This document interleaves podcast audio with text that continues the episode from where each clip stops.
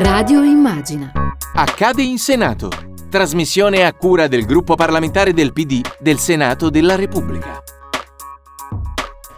Questa settimana in Parlamento è scoppiato il caso Donzelli del Mastro, nato dalle dichiarazioni sulla vicenda cospito del deputato di Fratelli d'Italia che ha accusato il PD di collateralismo con le versioni anarco-insurrezionalista e con la mafia.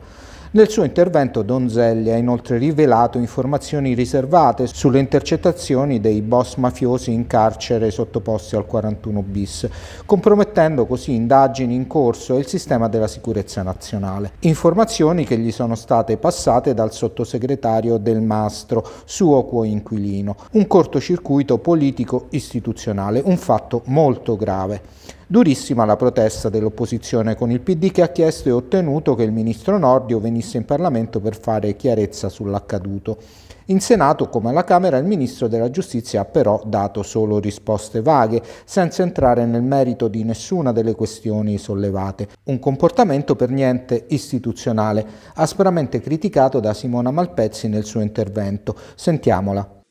C'è un sottosegretario che fornisce informazioni riservate a un suo compagno di partito che è anche coordinatore nazionale del primo partito di maggioranza, che è uomo di fiducia della Premier, che utilizza queste informazioni riservate per colpire indegnamente l'opposizione. E lei, e noi qui glielo dico, comprendiamo eh, il suo imbarazzo perché eravamo imbarazzati noi, Ministro, eravamo imbarazzati noi per lei. Lei ci dice, di fronte a tutto questo, che deve fare approfondimenti, che ci sono procedure, che la magistratura farà il suo corso. È chiaro a chiunque abbia a cuore le istituzioni che quello che è accaduto ha messo in discussione lo Stato di diritto, le regole su cui si basano le istituzioni democratiche.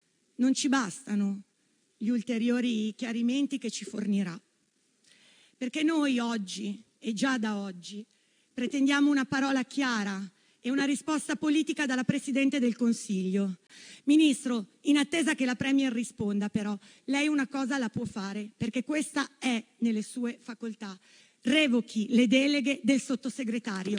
Lo faccia, lo faccia per il rispetto che si deve alla nostra democrazia e alle sue istituzioni. E dopo le parole della Presidente dei senatori Dem passiamo ora all'istituzione della Commissione bicamerale d'inchiesta sul fenomeno del femminicidio che il Senato ha approvato all'unanimità. Si tratta di un passaggio importante promosso dal Partito Democratico che fa fare un notevole passo in avanti alla lotta contro la violenza sulle donne. Il lavoro fatto dalla Commissione Femminicidio del Senato, presieduta da Valeria Valente nella scorsa legislatura, ha infatti messo in risalto quanto necessario fosse uno strumento di monitoraggio stabile del fenomeno e la trasformazione della Commissione in organo bicamerale ne è l'attuazione, come ha spiegato la stessa Valeria Valente in aula. Oggi penso di poter dire le donne, tutte le forze politiche e gli uomini, finalmente gli uomini, ad assumere una chiara assunzione di responsabilità affermando innanzitutto che la violenza maschile contro le donne non è più un'emergenza. Oggi l'ho sentito ripetere tante volte in quest'Aula e questo non si diceva quattro anni fa che non è un'emergenza, è un fenomeno strutturale legato ai modelli sociali della nostra società, che non è un fatto privato, sebbene si consumi nelle mura domestiche nella stragrande maggioranza dei casi, ma è un fatto pubblico che quindi interroga la politica, inchioda la politica, le istituzioni all'assunzione di responsabilità. La Commissione parlamentare d'inchiesta che verrà dovrà innanzitutto monitorare che il lavoro prezioso che è stato fatto non resti lettera morta. Ecco la sfida vera che secondo me noi siamo chiamati a fare. In questo senso mi permetto di dire Diamo centralità alla voce di tutti quei movimenti che ci hanno consegnato e ci hanno affiancato nel lavoro in questi anni, di donne, di movimenti femminili e femministe, che non fanno solo accoglienza e protezione delle donne,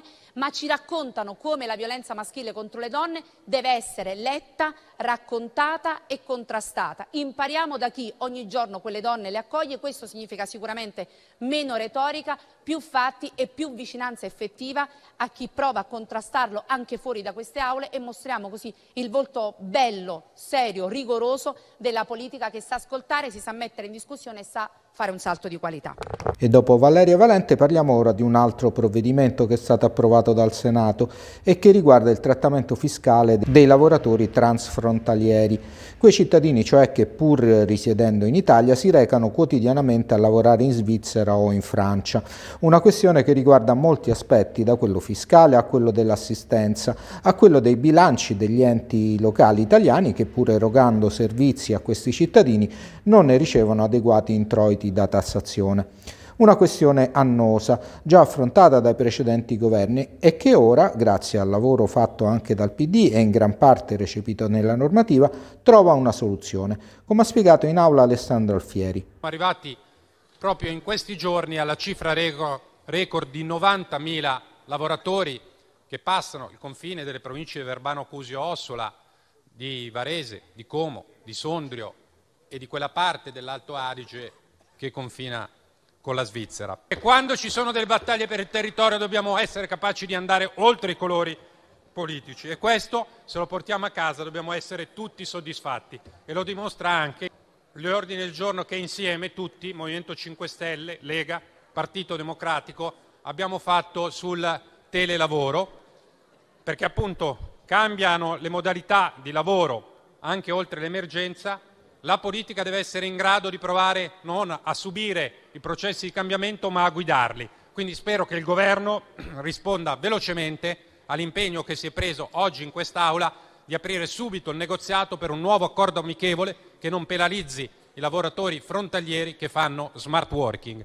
Insomma, oggi costruiamo per le fasce di confine, per quei comuni, per quei lavoratori che lo aspettavano da tempo, una bella pagina di politica. E con il vicepresidente dei senatori Dem si chiude questa puntata. Vi diamo appuntamento alla prossima settimana. Radio Immagina. Accade in Senato. Trasmissione a cura del gruppo parlamentare del PD del Senato della Repubblica.